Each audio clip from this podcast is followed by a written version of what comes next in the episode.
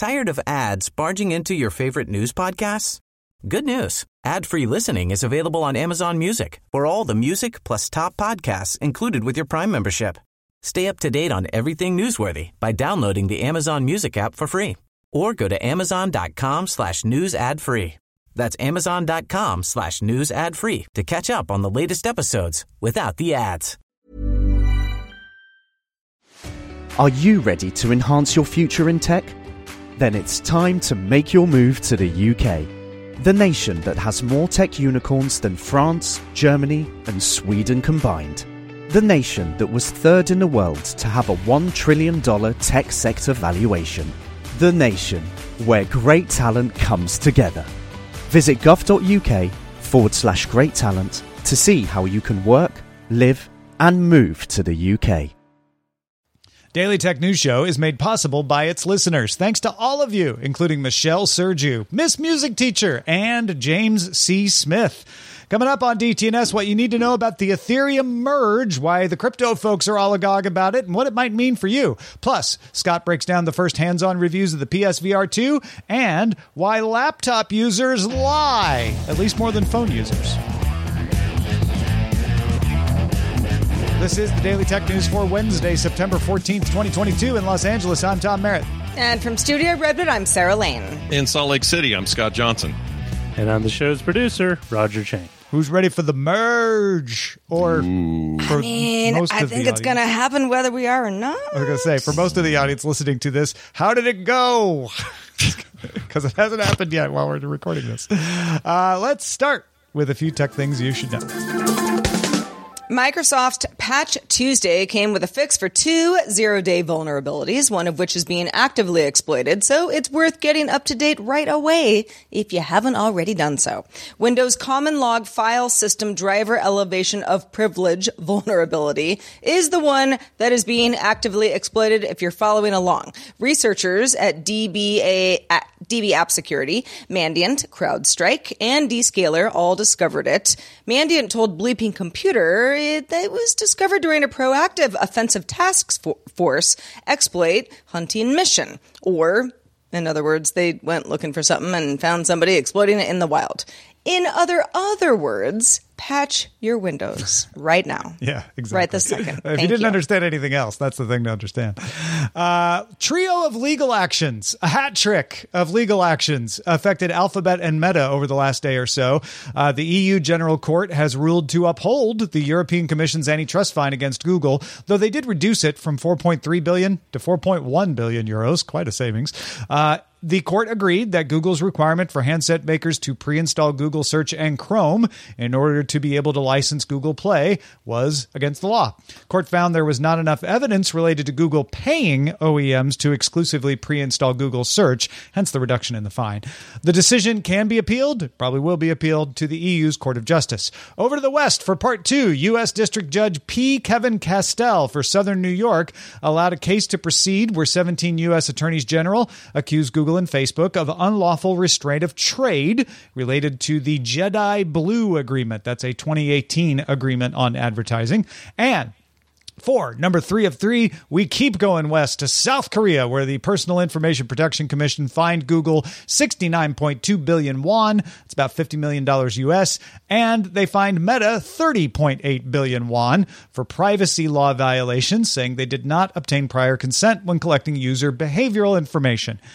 But wait, one more thing. Amazon didn't want to be left out, so California filed suit claiming Amazon's contracts with third party sellers and wholesalers raise prices and violate antitrust and unfair competition laws.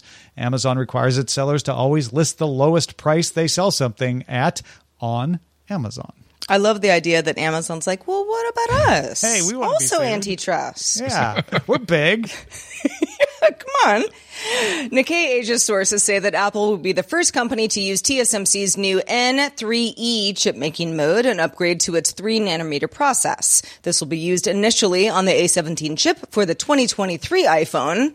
I mean, we're guessing anyway. And then later on in an M3 chip for laptops. TSMC also reportedly delayed Intel's orders on the updated node until 2024. If you don't know, in China, you got to get the government's approval to publish a video game, and uh, they haven't been giving those out. But that finally changed. China's National Press and Publication Administration granted publishing licenses for 73 online video games, including titles from Tencent and NetEase. It had last approved new paid games from either of those companies July 2021. Big day for action cams. Uh, DJI announced the Osmo Action 3, which ditches the modular design of its predecessor. Can also shoot up to 4K, 120 frames per second video with its rock steady 3.0 stabilization on, and natively supports vertical video as well. It's available for pre-order now for $329. But not to be outdone, GoPro also announced the Hero 11 Black and 11 Black mini cameras, which can record up to 5.3K video and an open gate 8 to 7 aspect ratio. The Hero 11 Black is available now for $500 with GoPro subscribers able to get it for $400. So, you know, if you're already in the mix. The mini retails for $400, available to subscribers for $300. shipping October 25th. All right, so one of the reasons we didn't get Max Scoville yesterday, but are getting him tomorrow, is because Sony and Nintendo uh, both had a bunch of announcements he had to cover. Uh, and among those Sony announcements uh, was letting press get their hands on the PSVR 2. People have been able to finally try it out in person. Still not coming out till next year. But Scott, uh, what are some of the things people found? Well, it's exciting stuff. It's the only uh, console manufacturer to make a viable and successful VR. So the follow up is very anticipated. Uh, here are what here's what we know, and here's what they found with their hands on. Uh, this is a USB C cabled device. This is not going to be a wireless option like you're maybe used to with your with your Meta Quest. So you've got to plug this into your PlayStation Five. Uh, no option for any kind of wireless. But stuff. just the one wire, not the correct 17 one wire. they used That's have. it. Exactly, and no But towers. even one is different than none. That's true. All, no towers, no outside tracking. It's all inside outside tracking That's based on the device, which is a very, very big leap forward. Uh, features PS5's Tempest 3D audio tech to simulate surround sound. So, some cool st- sound stuff going on there. Uh, uses a really interesting optics technology called foveated rendering. We've heard this before, probably around the time it was announced. What this essentially is, is it's a way to reserve rendering power and resources uh, by making it so the the person using the VR headset at the time, what they are looking directly at is fully rendered at where whatever you know rendering the the game or the or the experience requires, and everything else around it that's sort of in your periphery is just a little fogged out, a little faded out, a little less focused. Um, the best way I could explain this would be the tilt shift effect you see in photos sometimes Big difference is with tilt shift, you see the objects, but you also see the foreground and background that are affected by tilt shifting, and it's all kind of one experience. Whereas also- this is going to change dynamically as you look at new objects. It, I mean, it's not unlike how I feel like my vision is all the time.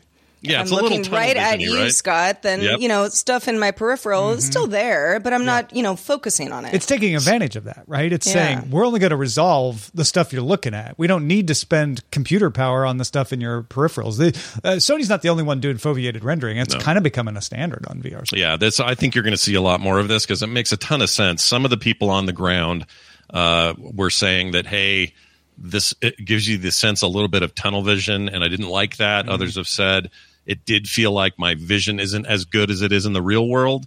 So not like a a horrible feeling, but a bit of an unnatural. Like, why are things a little more faded out? And I think your your mileage may vary depending on your vision um, and what you sort of notice about things you're not focused on. So that's kind of interesting. Um, here are some actual features of the device. The headset features are two 2000 by 2040 OLED screens with approximately 110 degree field of view and up to 4K HDR. These are massive jumps over the previous model.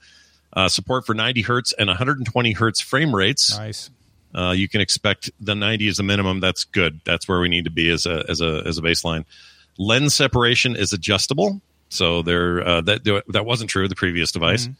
Uh, the headset has four cameras built into the front, and uh, that's in the front of the display for the headset and controller tracking. Again, no need for external trackers or cameras anymore.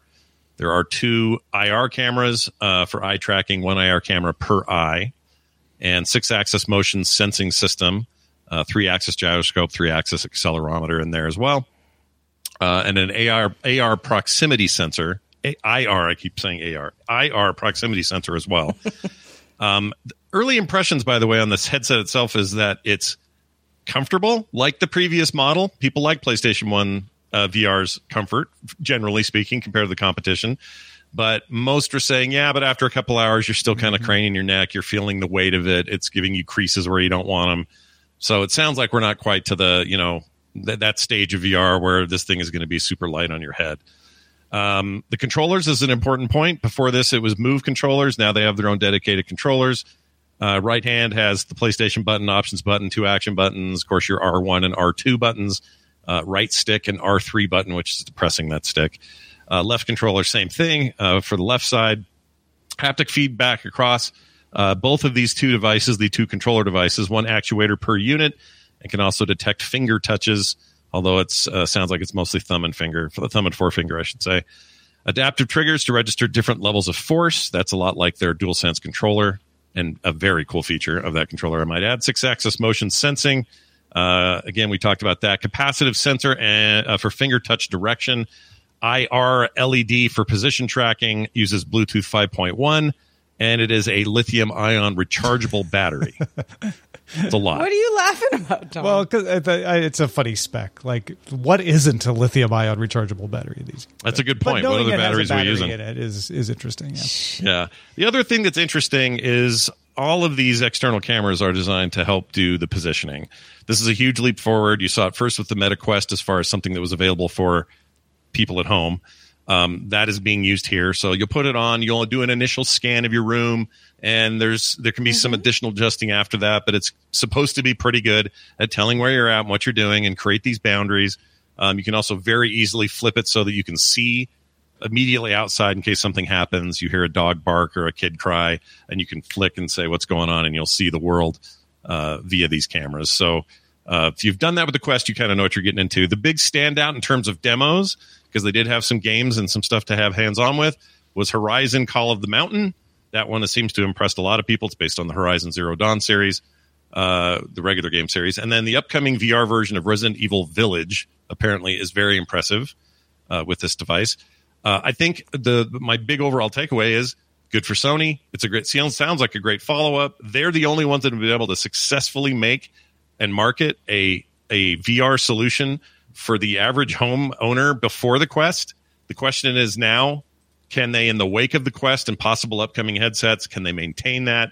I think they have a chance to if they can sell enough PS5s to make it so you can actually attach one of these to it. So there's that whole issue, but uh, a good showing from Sony overall, I think. Yeah. I mean, as a MetaQuest user, used to be Facebook Quest. Uh, I, you know, I I really like VR. I talk about it all the time, but I know that this is not the only solution that's out there. And uh, going forward, it's going to be one of many solutions that's going to get better and better. You know, some of the stuff that you talked about, Scott, about you know eye tracking and whether or not uh, you know this is. Uh, you know, appropriate for people who might have, you know, different eyesight needs very much a problem in VR. I mean, I am I am for sure part of that demographic. I mean, I wear contacts. If I didn't, I'd be super blind, but even with that thing on my head for a while like even an hour. I mean, an hour is really pushing it because I'm mostly doing exercise stuff and I don't want to do that for an hour. Sure. But uh, but it I I'm kind of used to everything being like slightly blurry, and then you just get used to it. What I assume will happen is that uh, it will not be the case going forward. But uh, what you're talking about for for the PlayStation demo is obviously you know these games, and mm-hmm. if you you know if you've got if you've got a cord, got to plug it into the PS5, you want to play your favorite game, super fun. You're not going to care about the cord. Yeah, the You games know, are going to be. I mean, it would be less great if you didn't have to have it, but you're not going to care about that. Kind of wish one- they had a mode. I wish they had a mode in a store that lets you do it wirelessly, but that is not part of this plan. Unfortunately, the one So- cord too is going to be easier to forget about than the Yeah. the the fifteen. I don't, I know I just said seventeen. I don't know how many there were, but the old one is a lot. The old one had a lot of cables. There's no question about it. And I talk change. all the time of like, oh, being tethered, oh, that sucks. There are lots of things you can do in VR where you're not even like jumping up and down. It wouldn't matter Yeah, at yeah. all. Yeah. The Yeah, big trick is don't swing your arm so hard that you yank your cable out all the time. I guess it depends on the game and how much movement you're doing. but games typically are a little bit more focused, and you're less likely to yank that thing out. So I think I think they're going to be okay with a cable. It'll be All right. Let's talk about lying liars and the lying laptops they use. Uh, let's do it. Scientists from Rutgers and DePaul uh, published a study in the International Journal of Conflict Management. I'm going to read that.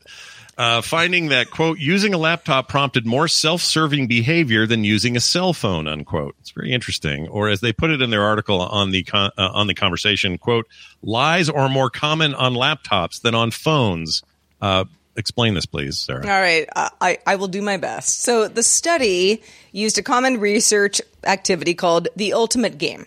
If you're in the study, you're given a certain amount of money, and then you're told to split it with another person. The other person doesn't know how much you've been given.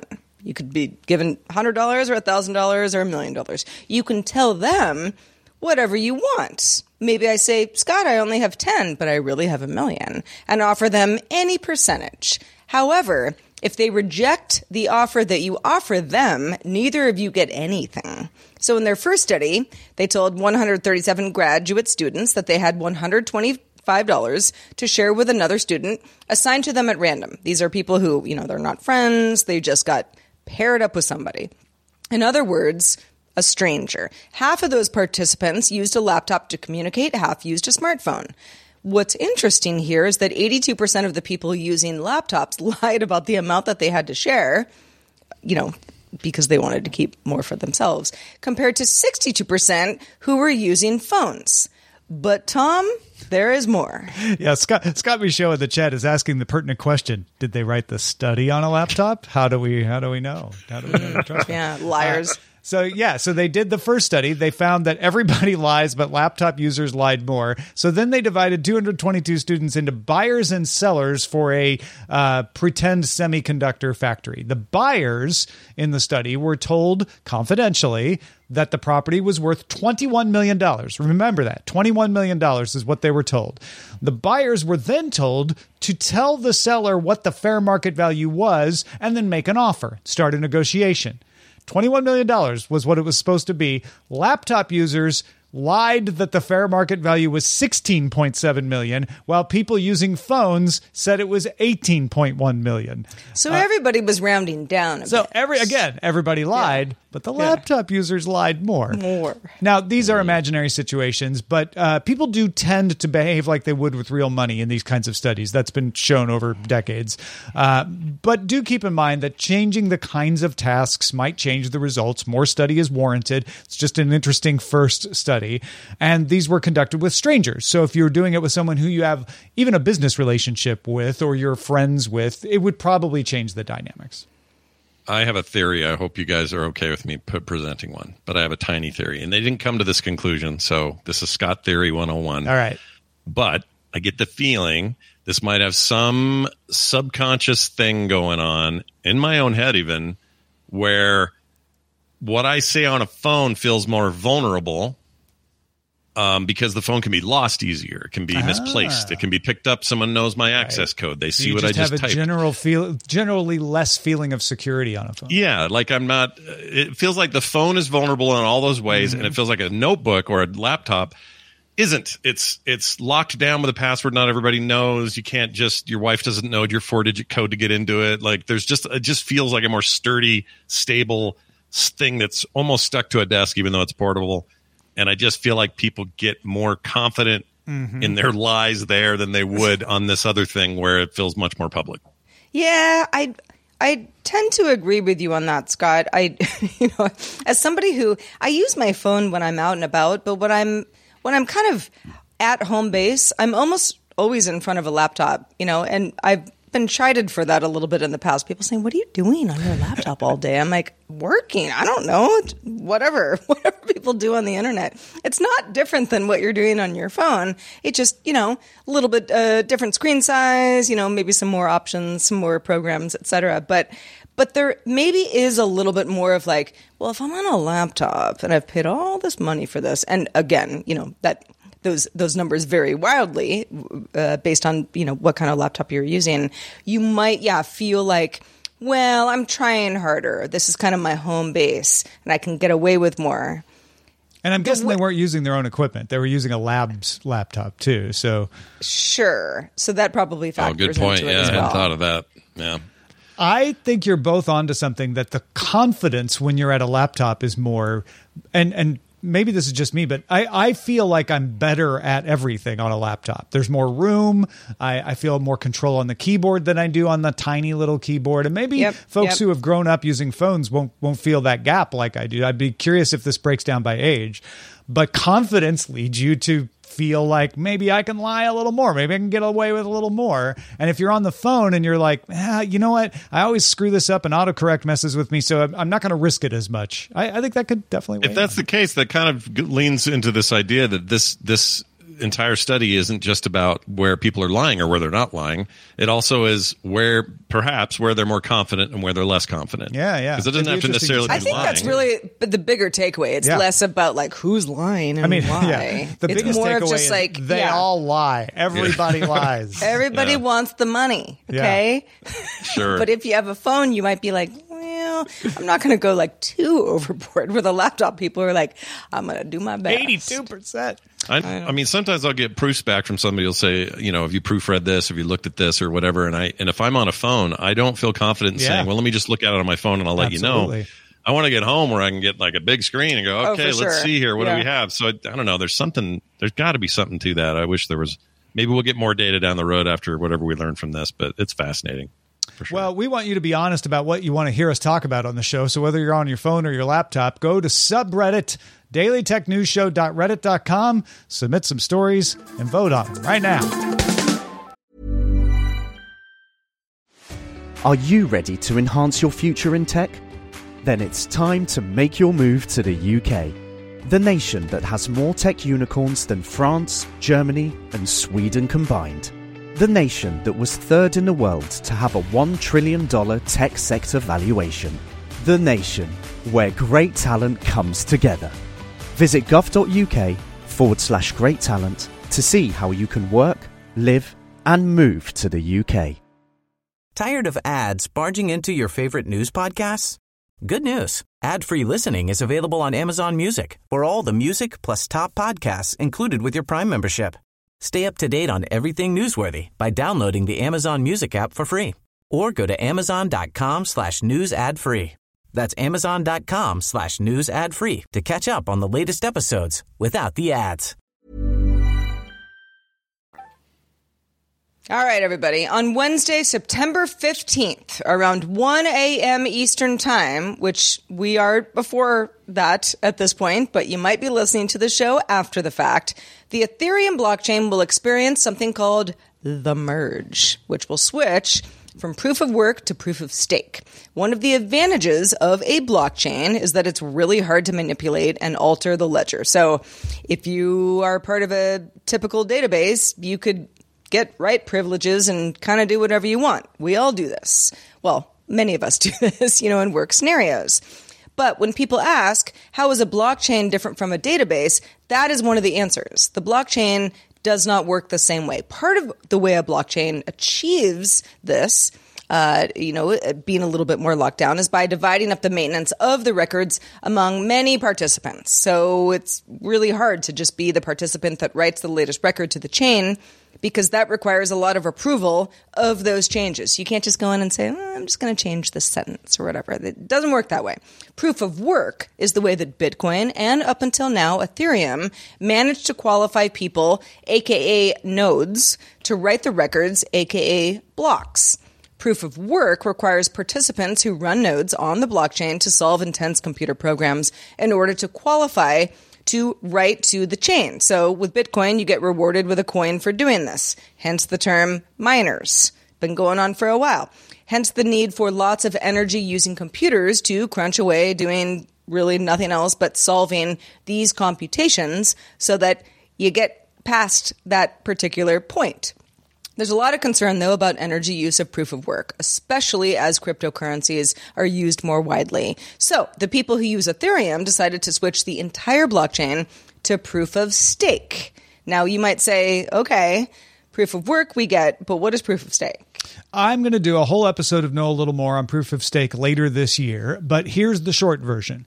It can work in different ways, but none of them require the use of a lot of energy to crunch computer problems. That's the big takeaway. Ethereum is doing it by requiring you to have a stake of 32 ETH tokens. Uh, and those tokens are uh, around $1,500 each right now. So, not, you know, be a millionaire, but you've got to have some money to become a validator. You cannot spend that stake while you're a validator. And you can lose some or all of it if you do not carry out your duties, if you don't participate as a validator, or if you try to manipulate results. Now, participation just means running your software most of the time. So if you get knocked offline for a short period of time, it's a minor penalty. You're not going to lose a lot. You'll probably make it all back really fast. But if you just turn off and you're not a validator, you could lose your stake. So it's an incentive to keep you in the game. Instead of the first node to solve a problem getting to write a block, like Sarah described with proof of work, in Ethereum's proof of stake system, committees are chosen at random. 128 nodes are chosen at random, so it's never the same group. You can't predict whether you're going to be in it or not. They then validate the block of transactions. To encourage folks to operate nodes, everybody who participates in one of those committees gets a fee paid in ETH. Uh, so you make some Ethereum while you're validating Ethereum. You're making interest off that stake. When two thirds of the 128 validators on a committee validate a particular block, it is then added to the chain. And Ethereum estimates they have around 420,000 validator nodes ready to go after the merge. Okay, so let's talk about what the merge actually is. For almost two years, validators have been running a test version of the Ethereum blockchain on a proof of stake system called the Beacon Chain. This one will be merged into the official Ethereum blockchain. There's no set time for this merge, but nodes are upgrading to the new system right now. As more of them switch to proof of stake, the mining difficulty of the old proof of work system rises. It's just harder. Something represented by a value called terminal total difficulty or TTD. Once TTD passes a certain very large number, the proof of work chain should stop. I mean, if you still wanted to use it, you could, but it wouldn't make a lot more sense. It and within yeah, it 12 won't work anymore. Yeah, within 12 to 15 minutes, the proof of stake system will take over. That is expected at around 1 a.m. Eastern Time, September uh, 15th, which may or may not have happened depending on when you're listening to this. Now, if it hasn't happened, you can get up to date predictions on when it will happen at bordel.wtf or just search Ethereum merge on Google because lots of people are talking about this. And Google right has now. a countdown clock on the search right at the top of the search. right? Yes, it's either five minutes left or it already ended. Once the merge is done, it's estimated that the energy use on Ethereum will fall by around 99.95%. That's a lot. Proof of work miners can keep doing what they're doing, like you said, Tom, but their blocks will be rejected by upgraded clients. So then what? Yeah, so once proof of work stops, new blocks will be proposed on the proof of stake system every 12 seconds to those committees I was just talking about in what's called slots. Uh, and slots are grouped into epochs. Uh, and an epoch happens every 6.4 minutes. It's just a way of grouping stuff up for processing. Uh, a block is considered finalized. In other words, you're never going to be able to question it. You're never going to be able to reject it. It's part of the blockchain forever after two epochs are confirmed by two thirds or more of the validators. When the second epoch after the merge is finalized without incident, that means the first post merge transaction will be considered finalized. And that means things are off to the races. Things are going smoothly. Now, of course, in reality, it might take longer to finalize. People may have bugs. Uh, participation rates may waver. Maybe people are having problems getting connected or something. None of that is necessarily fatal. In fact, most test network merges have seen 10 to 20% drops in blocks errors that then need to be remedied. They don't get lost forever, but it slows things down. But they generally get back to a normal pace within an hour. So the thing to watch for if you're looking at this stuff will be do you see the logs go block, block, block, or do you see empty slot, empty slot, empty slot? If you see empty slot, then there's problems. Uh, you'll also want to see high participation, meaning everybody's systems are working, they're connected to the network properly. A participation rate above 67% uh, means things are good. The beacon chain, that test chain Sarah mentioned, has been seeing participation rates consistently at 99.5%. So that's probably what you'll see. And you might be asking yourself, well, okay, who made this decision? You know, you know, at, at what point did, did, did we all decide to, you know, go into, you know, Ethereum uh, version two? Pretty democratic decision, years in the making. Most Ethereum nodes are on board. However, some folks still look at expensive mining equipment that they bought and wonder, hmm, can I still do something with this? Small group plans to fork Ethereum and keep going on proof of work. They're calling that forked token ETHW. They also plan to give it a 24 hour pad after the merge until they start seeing their new mainnet. So it's not antagonistic, really, it's more opportunistic. Uh, so we'll see if that gets traction. Okay, back to the merge. Let's assume that it is a little messy, uh, but that things get finalized, bugs get worked out, and by the morning of the 15th, when most of you are listening to this episode, everything is running relatively smoothly. I'll pause for your laughter just in case it's not. But let's say it eventually is running smoothly. What will be the effects of this change? All right. Here are some things folks are expecting. One, you're going to save a lot of power because you're not using proof of work. We mentioned that 99.95% power reduction. Instead of investing in equipment and provisioning all that energy, you just need money to get into Ethereum mining. So it's going to attract a lot more traditional financial people who didn't want to mess with buying ASICs uh, and and hooking themselves up to solar plants. Uh, so you're going to see different people get involved in being validators. Transactions will go faster. You don't need mining computers cranking away. That alone will speed things up. But there's also a procedure called shard ing with a D that lets 64 validator committees work at the same time. That means Ethereum should process transactions at least 64 times faster than it did under proof of work. You can do that under proof of work, but it actually reduces security. Staking uh, is expected to return about 4% of your Ethereum uh, as you get those fees. Uh, could go up. Expect businesses that offer to hold your ETH in their stake wallet for you and then pay you a little interest for the privilege. You're going to see a lot of interest bearing accounts on Ethereum. And unlike Bitcoin, Ethereum is not just a coin or a store of value, it's used for smart contracts. So a lot of people build their crypto businesses on it. You've probably heard of DAOs, decentralized autonomous organizations. A lot of those operate on Ethereum. The ability to earn returns returns on your staked ETH expands what kind of businesses people can try. Uh, and a lot of people think that ETH might even be able to pass Bitcoin in value. Finally, because staked ETH looks more like a traditional financial investment, expect regulators to pay attention to it again. The US SEC may reevaluate their hands off stance and are more likely to view it as a security now that you can earn interest on it than they did when it was proof of work. Uh, but in the end, it's going to make Ethereum faster. That's a big one for you. It's going to take away the objection of energy usage because it doesn't use more energy than a typical computer. Uh, and it's going to be able to use for more things. So you are more likely to run across folks using it, whether regulatory effects make it easier or harder to use uh, remains to be seen. But it's going to change the way Ethereum is used and potentially make it more useful for everybody. And no more hoarding GPUs, right? That helps with that. You will not, so. not for Ethereum. For Bitcoin, you'd still need that, but for yeah. Ethereum, no, you don't need those ASICs anymore. That's good. It's good for us gamers. Uh, what is also good for us, Scott Johnson, is to have you on the show every week. Oh, oh, yeah, I know. That's nice. But uh, yeah, let folks know what you've been up to lately. Well, if you would like to hear more about the Sony presentation, the state of play that Sony just did, or the Nintendo Direct that also happened, uh, there was big news across the board, not just PlayStation VR 2, but a bunch of games. So if you want to hear about the breakdowns and what happened and what we think of those things, check out the podcast called Core. I host that with my friends Bo and John. We do this every Thursday, and tomorrow's going to be a big one.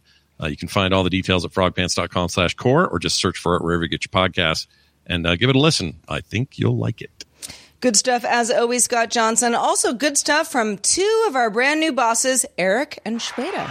They just started backing us on Patreon.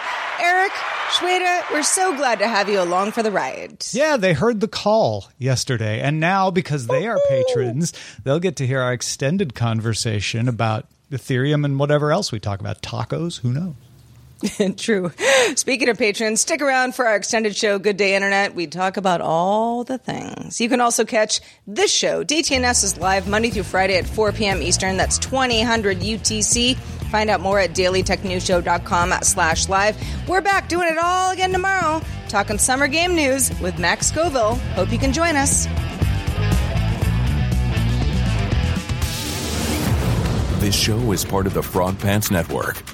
Get more at frogpants.com. Diamond Club hopes you have enjoyed this program.